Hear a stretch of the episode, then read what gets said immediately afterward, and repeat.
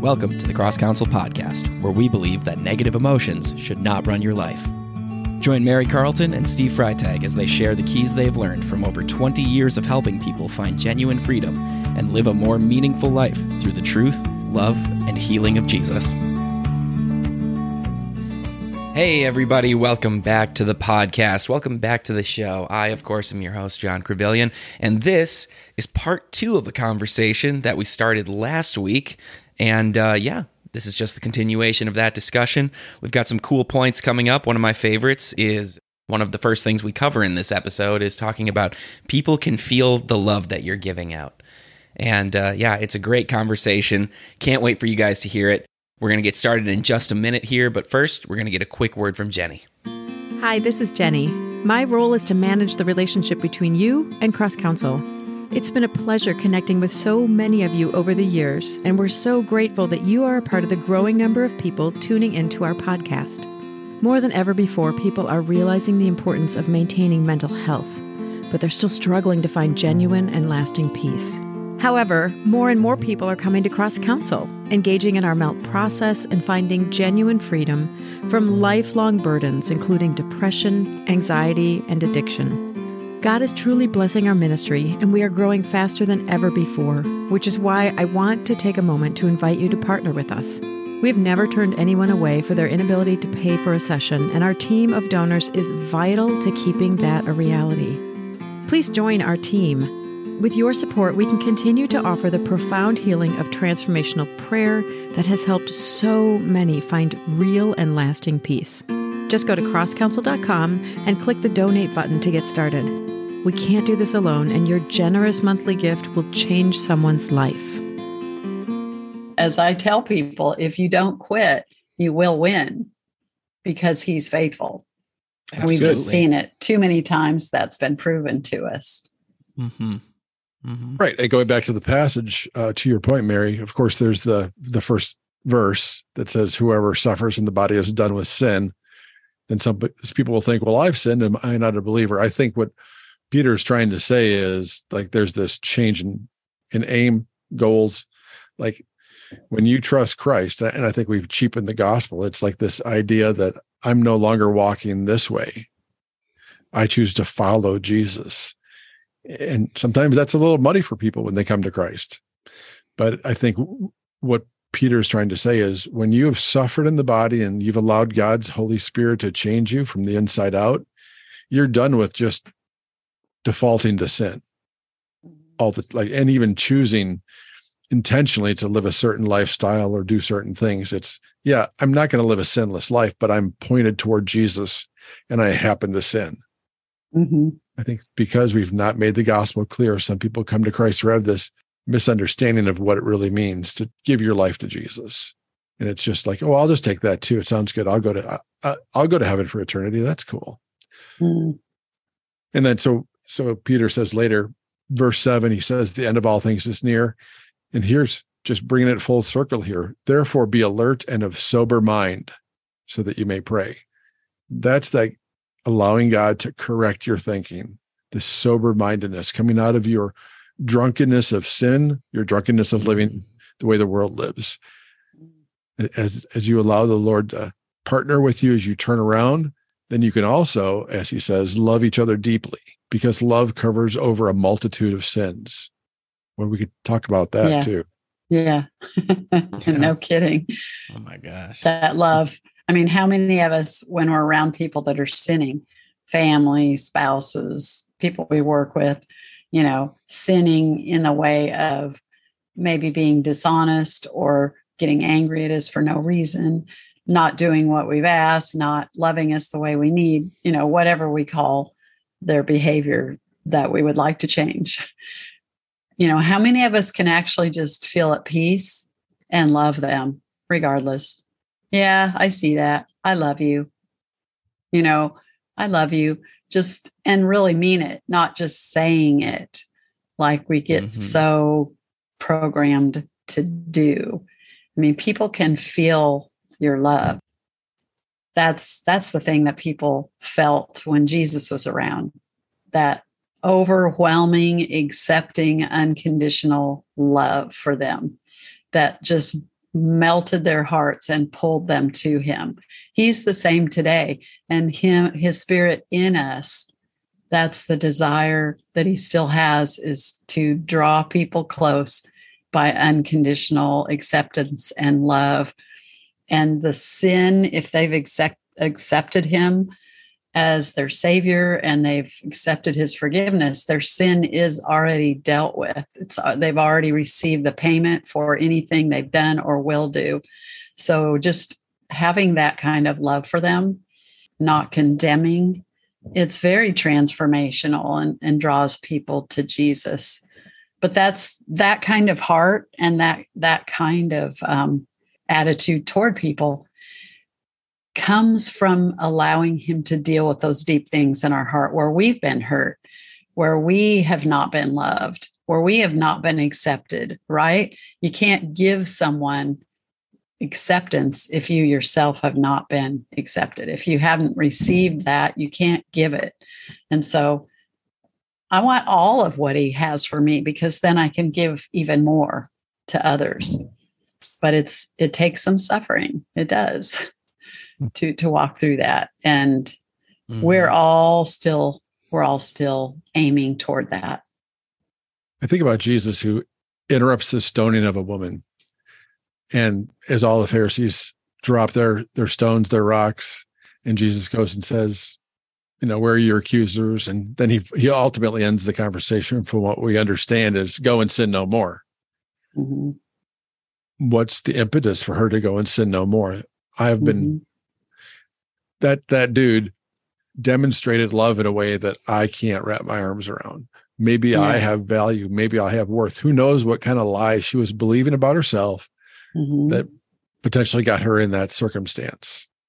What was broken inside of her, and and by Jesus Himself, validating her, loving her, rescuing her, showing her grace that's just unbelievable how much did that turn her life around? And then therefore she sinned less. That's just one dimension of yes. love covers a multitude of sins.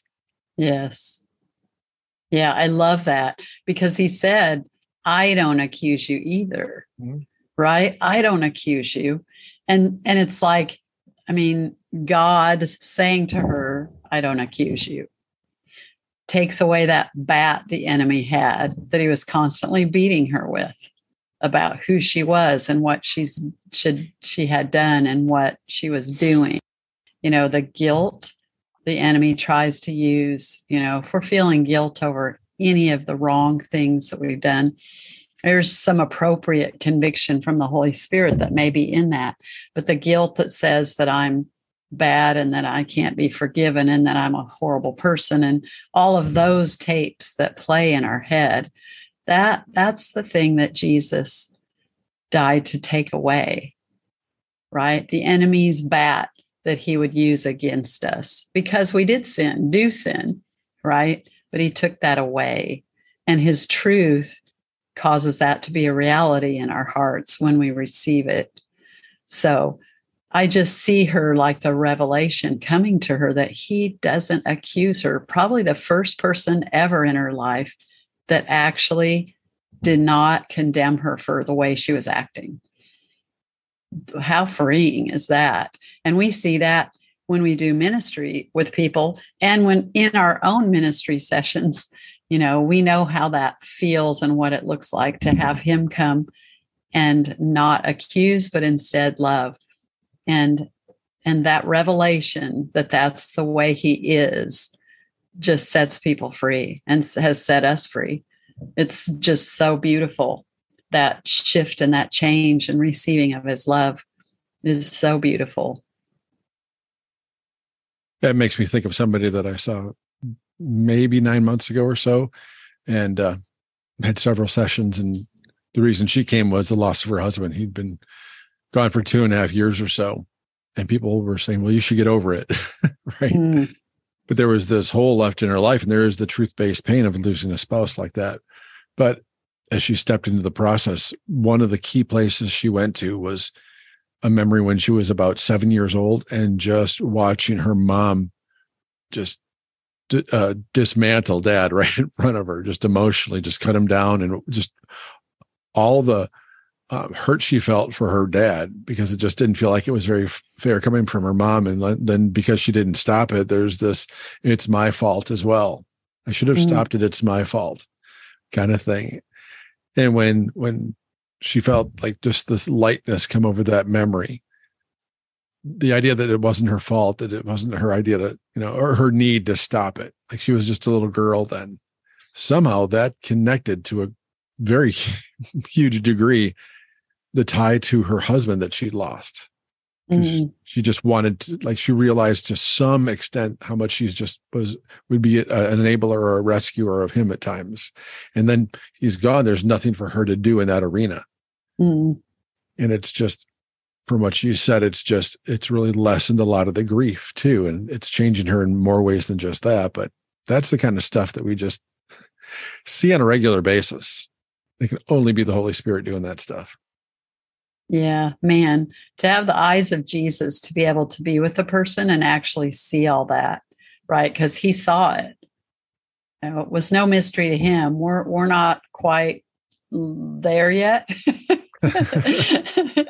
Where we True. could be with the person and we may sense a lot of things, but he really knows, right? He knows it's to the core. And man, to be like him, to be able to see that and and address it and we we ask questions to help the person see it and address it. So the the result still happens.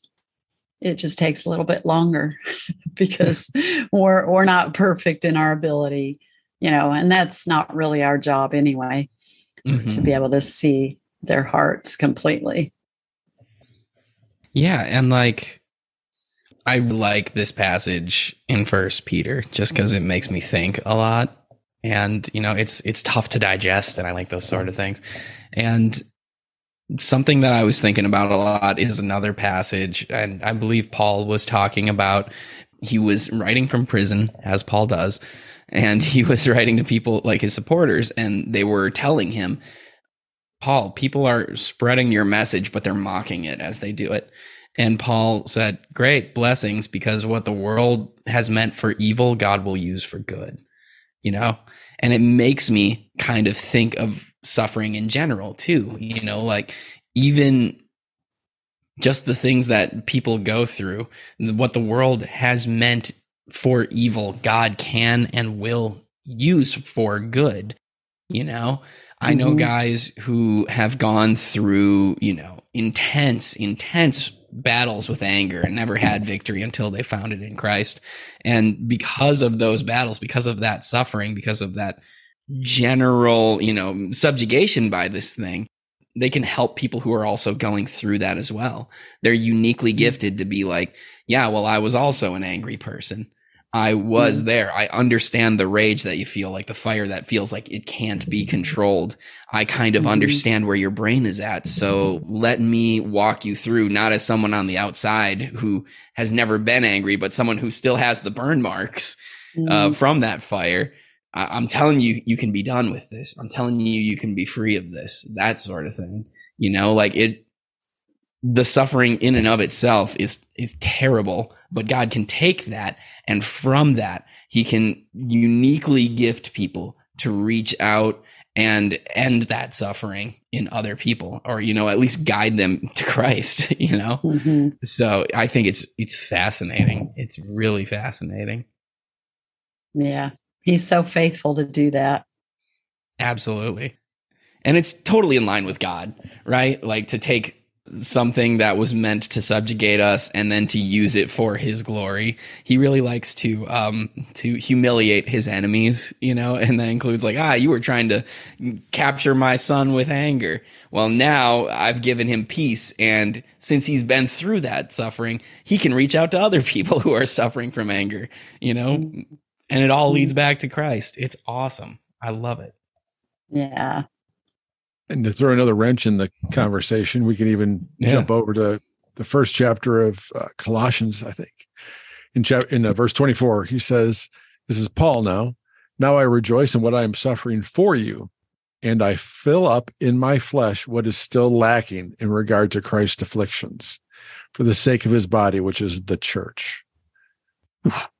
what does it mean? Yeah, where to even begin with that? Like, I understand what he's saying when he says, "I rejoice in what I'm suffering for you." I don't know if I can relate Yeah. to it, but I can understand. Like me speak English, but um, right, right. yeah, that's his perspective. Like he is suffering for them. He's in, you know, chains or been beaten or all those different things that he went through. But what does it mean when he says, "I fill up in my flesh what is still lacking in regard to Christ's afflictions"? Was I- was Christ's man. suffering not sufficient? Well, when I read that, it sounds like he's saying what is lacking in myself in regard to Christ's afflictions. Yeah, that's what I gained. I'm from that. continuing to press in to, but I don't know. That's a tough passage because it's almost like he's saying Christ suffered all of these things. I've only suffered some of it. So I'm filling up the rest. Like I'm working toward filling up the Right, rest. right, right. I'm meeting my Yeah, Jesus quota. Like, Yeah, I don't know that that's what he means. That's I mean, my gut feeling on that, and I'm so okay with being wrong, but like the gut feeling that I have on that is is that Paul is really, really going through it, and he's really feeling it. So he's saying, you know, like, yeah, no, I'm glad I'm suffering, but uh, yeah, I'm I'm meeting my quota. I'm gonna catch up to Christ pretty quick if this keeps up, you know. But at the same time, I've never been in an ancient prison. It's probably terrible. Like it's probably a lot of suffering. So, but at the same time, I really appreciate that at the beginning of that, he's saying, you know, you know what? It's worth it for the sake of the body, for the sake of the, the body of Christ. Well, he'll never take on the sins of the world and the suffering of the world. So if that was his goal, Yeah, has a no, no. Somehow I doubt that. Somehow I doubt that Paul was saying that. Right. No, we're we're more than happy, and I've preached it a lot or t- taught it a lot about identity in Christ, like our identity in Christ. hmm But I think that's different than identifying with Christ. Mm, mhm. You know, we can say we're a Christian, right? That little Christ, that's what that means. Oh, you know, I follow Jesus, and you have all the right terminology. But to identify with him in his, of course, in all the good things, I am happy to love, grace, mercy, kindness, peace, all the things that Jesus brings, right? But also Mhm. to identify in his sufferings. It's not that he hasn't suffered enough, but it is, I think, for the sake of the body of Christ, that the more that I can identify with him, unite myself with him, not in the big unite, but in the day to day unite, and offer that to him and invite him and say, Lord, I know you know this, what I'm suffering right now. And again, that intentional idea of being drawing ourselves closer to him, not just in all the mm-hmm. good stuff, but in the suffering. And then there's also in the righteousness and the justice side of things too. But I think mm-hmm. what Paul's trying to say to some extent, and there's a big debate, but it's just it, at the very least, it's this idea of uniting ourselves with him at every level. Yeah. And that Yeah. takes us back to what we started with, with in First Peter four, because he says, "Whoever suffers in the body is done with sin, and as a result, they do the will of God." So, yeah, if he's if that's happening to him, which we know it was, and and I can think about in our in my own life in the times that I've had suffering and suffering for Christ, which is being persecuted for things that I believed or that I said, or walking into places that were completely anti Christian and being a Christian and what that looked like and all of that. To the degree that I've done that, it made it made me press into the Lord and actually realize just how much He did for us and just the drop that I experienced. So yeah, it just goes right back to what we were talking about earlier that you stop following your own evil desires the more you suffer for Him. You become more convinced, more willing, more free to do His will and not your own, which is should be our goal, right? As followers of Jesus. hmm Yeah, speaking of goals, that's kind of how Paul ends the first chapter. Not that he knows there's chapters when he's writing it, but Right. he, right. sa- he says Christ is the one we proclaim, admonishing and teaching everyone with all wisdom, so that we may present everyone what fully mature in Christ. That's our goal is full maturity in Christ, hmm and because that says a lot. And then to this end, I strenuously contend with all the energy Christ so powerfully works in me. Like the idea of strenu- strenuously contend. I think some people who come in to see us, they're strenuously contending just to get there. I, I wish I kept count of all the people who said, I was going to cancel earlier today. Yeah. glad you didn't. Yeah. Yeah. The fight just in the parking lot, just like, okay, just Oh, yeah. I gotta go. Yeah. Oh, no, I've watched people in their cars their first time and not that I'm, you know, spying on them. I can just Yeah. see, oh, Steve's in the bushes. Um that's right. oh, you know what? They parked 10 minutes ago and now they're finally coming in. Now they could be on some phone call that I didn't notice, but I think there's some Sure, times where sure. they're just having this argument with themselves about whether they're ready to do this or not. Oh, totally. Totally. I think kind of going back to a really early point that Mary brought up, as far as uh, some people have said, like, yeah, I listened to the podcast and it all sounds so simple. I, I would agree that to some degree it is simple, but I would never say it's easy, especially for your first time. You know, I think it's tough. Like, it was tough for me my first time, you know, even though it was a very simple task. Like, go back you know like let god take you to this place and then talk about where he's taking you. And i knew like god immediately brought me to where i need to be but i couldn't get the words out for like a few minutes. And i'm like in my own head i'm like this shouldn't be hard. I should be able to just talk about this. And then there's a whole other side of me that's like nope you can't talk about it. That makes it real. That sort of thing. So yeah i i would agree you know t- with some extent to some of our viewers. Like I- i think it is straightforward you know when people say simple i think it's straightforward. I wouldn't say it's easy. I think it takes courage. I think it takes a lot of it takes a lot of courage. It takes a lot of trusting on in god and it's absolutely worth it. 100% for sure. This has been the Cross Counsel podcast. Please remember to subscribe rate share with your friends and look for us on social media the world will become a much better place, and Jesus will be seen in a much better light the more we are transformed by his truth and love. We'll see you next time, everybody.